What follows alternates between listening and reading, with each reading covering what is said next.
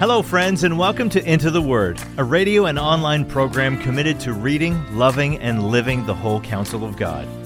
Lord willing, our intention is to go verse by verse and chapter by chapter through the entire Bible. Here to continue that journey is our Bible teacher at Into the Word, Pastor Paul Carter. Your word is a lamp unto my feet. Hope you have your Bible open in front of you today to Job chapter 28. This is the third chapter in the fourth and final speech in the third round of dialogue as Job continues to reply to brother Bildad. Now, in a sense, chapter 28 could almost be understood as a standalone speech. It isn't presented that way. It is, as I just said, the third chapter in the fourth and final speech in this third round of speeches between Job and his friends. So, this speech happens inside a much larger speech that itself happens inside a much larger cycle of dialogue. And yet, its message and focus is somewhat unique in the book. It is a speech about wisdom. What is it? Where does it come from? How can you find it? The problem with the speech, structurally, is that it anticipates the answer to Job's dilemma, which is presented to us finally in the arrival and proclamation of God. That would be fine except that having achieved these great insights and soul resolutions, Job then falls back into deep despair and expresses seemingly contrary convictions in chapter 29 and 30. So some scholars wonder whether we aren't reading this speech out of order or perhaps this speech is being wrongly attributed to Job. Maybe somebody else made this speech. Maybe it's the perspective of the narrator. Maybe it was originally part of the speech brought by Elihu. Is that what is going on here? Again, I would say no. I, I think what's going on here is that once again, Job is riding the waves of his situation. He's having a mountaintop moment. He has been carried up and he is seeing and saying some very far reaching things. But then, because he has been terribly wounded and entirely depleted, he is falling back again, almost to a position of unfaith. That's how it goes in real life pastoral emergencies. We are foolish and naive in the extreme if we expect consistency out of terribly wounded people. Job is up and down. We've talked about this before. And here in chapter 28, he is way up. He is sharing marvelously profound thoughts about the source and nature of true wisdom and understanding. Then, in chapter 29 and 30, he is way down. He's confused again and appears to have lost his equilibrium. Tremper Longman III reminds us that this is par for the course when dealing with hurting people. He says, simply put, sufferers have up and down moments. While they can experience momentary calm in the midst of their emotional storm, often the pain overwhelms them and they are suddenly confused and upset again. Closed quote. He goes on to conclude Thus, I take the position that we should understand chapter 28 as the words of Job. Closed quote again.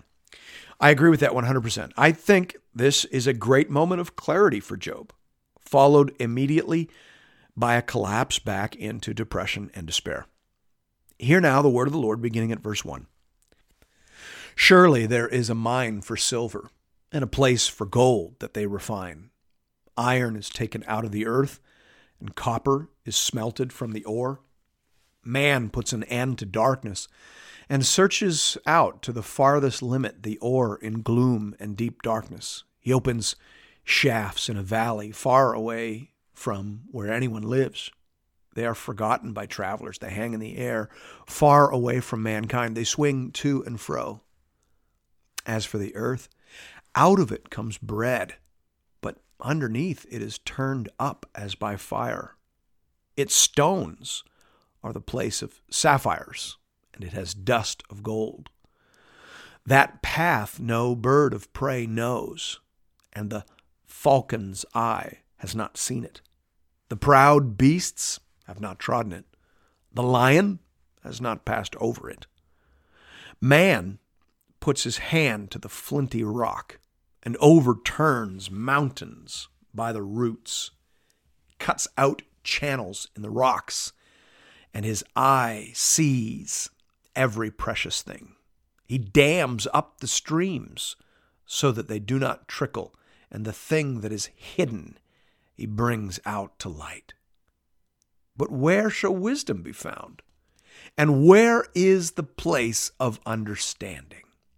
In this speech, Job is reflecting on the human search for precious things. He is amazed at our capacity as a species to dig into the earth, to discover and make proper use of gold, sapphire, copper, and iron. It is incredibly difficult to get at those things. You, you have to tunnel so far into the earth. You have to turn mountains inside out and dam up riverbeds in order to sink your shaft in just the right place. You have to seek out the right spot and then probe carefully and deeply beneath the surface. How marvelous! How unique and exceptional that is. And yet, it is infinitely harder for us to discover wisdom. That's where this speech is going. Wisdom is more precious than silver or gold, but also far more elusive. That's the point here. And Job is making it beautifully. He continues the speech in verse 13. Man does not know its worth, and it is not found in the land of the living. The deep says, It is not in me, and the sea says, It is not with me. It cannot be bought for gold, and silver cannot be weighed as its price. It cannot be valued in the gold of Ophir, in precious onyx or sapphire. Gold and glass cannot equal it nor can it be exchanged for jewels of fine gold. No mention shall be made of coral or of crystal. The price of wisdom is above pearls. The topaz of Ethiopia cannot equal it, nor can it be valued in pure gold. From where, then, does wisdom come? And where is the place of understanding? This speech is generally understood to have three stanzas or sections. The first stanza runs from verse 1 to 12, the second from 13 to 20, and the third from verse 21 to 28. In this middle stanza, the inaccessible nature of wisdom is here explored. We look everywhere for it and we find nothing. We dive down into the ocean depths and we find nothing. We try to buy wisdom with gold and silver and it profits nothing. From where then does wisdom come? Where is the place of understanding? That is the million dollar question. And Job begins to answer it in this moment of inspired clarity in verses 21 to 28. He says, It is hidden from the eyes of all living and concealed from the birds of the air.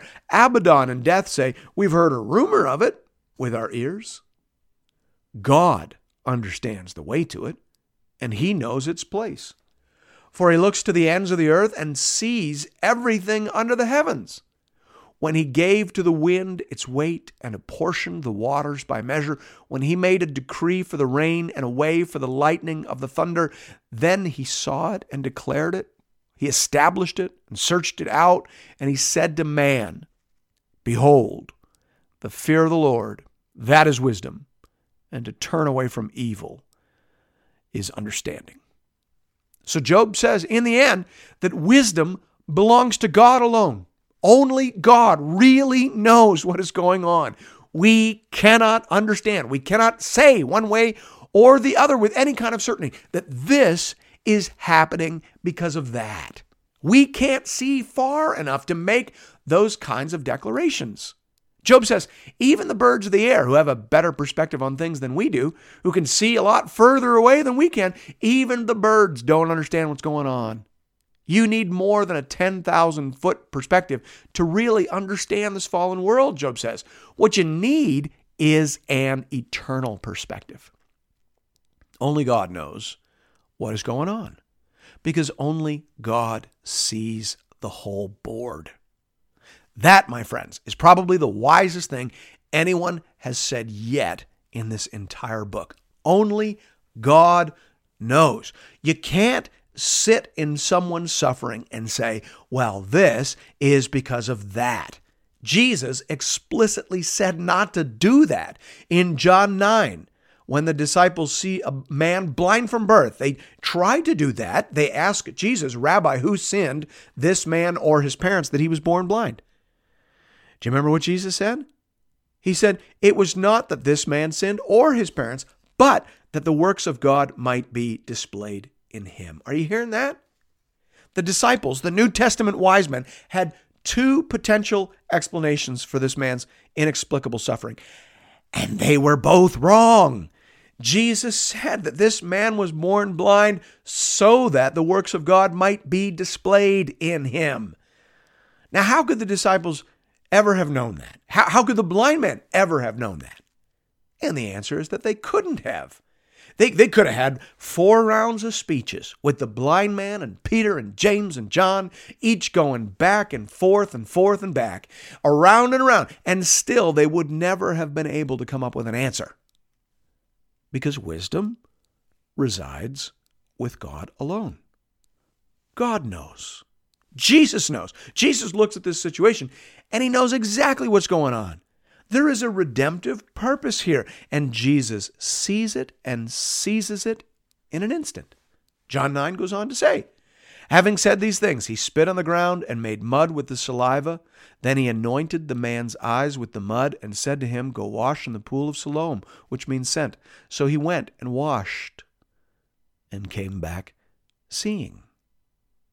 Putting these texts together, you might almost say that suffering is never really understood and never really fully resolved until God shows up to speak and to work his purposes of redemption.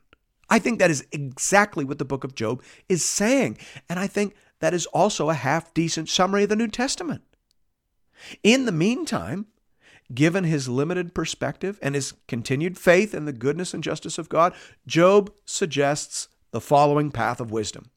He says, Behold, the fear of the Lord, that is wisdom, and to turn away from evil is understanding.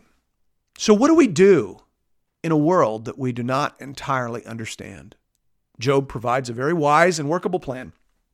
Fear the Lord, respect his power, his insight, his perspective, his sovereignty, his goodness, his godness, and turn away from evil. Do what is right, love what is true, and wait for the judgment and salvation of the Lord. That is excellent counsel. That is wisdom in the meantime. And that is the word of the Lord. Thanks be to God.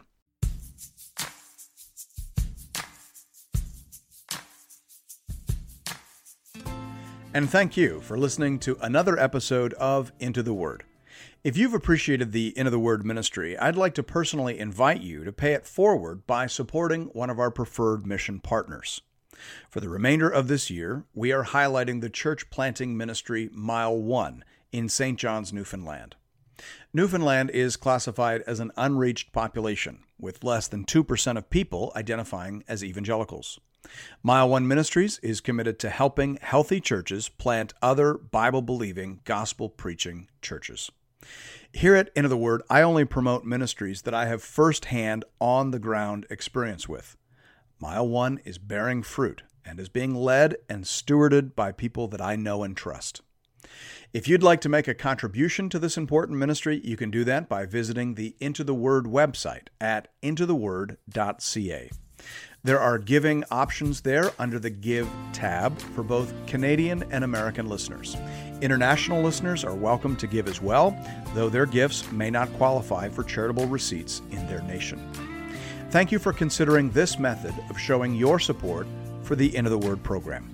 And may God alone be glorified. Your word is a lamp unto my feet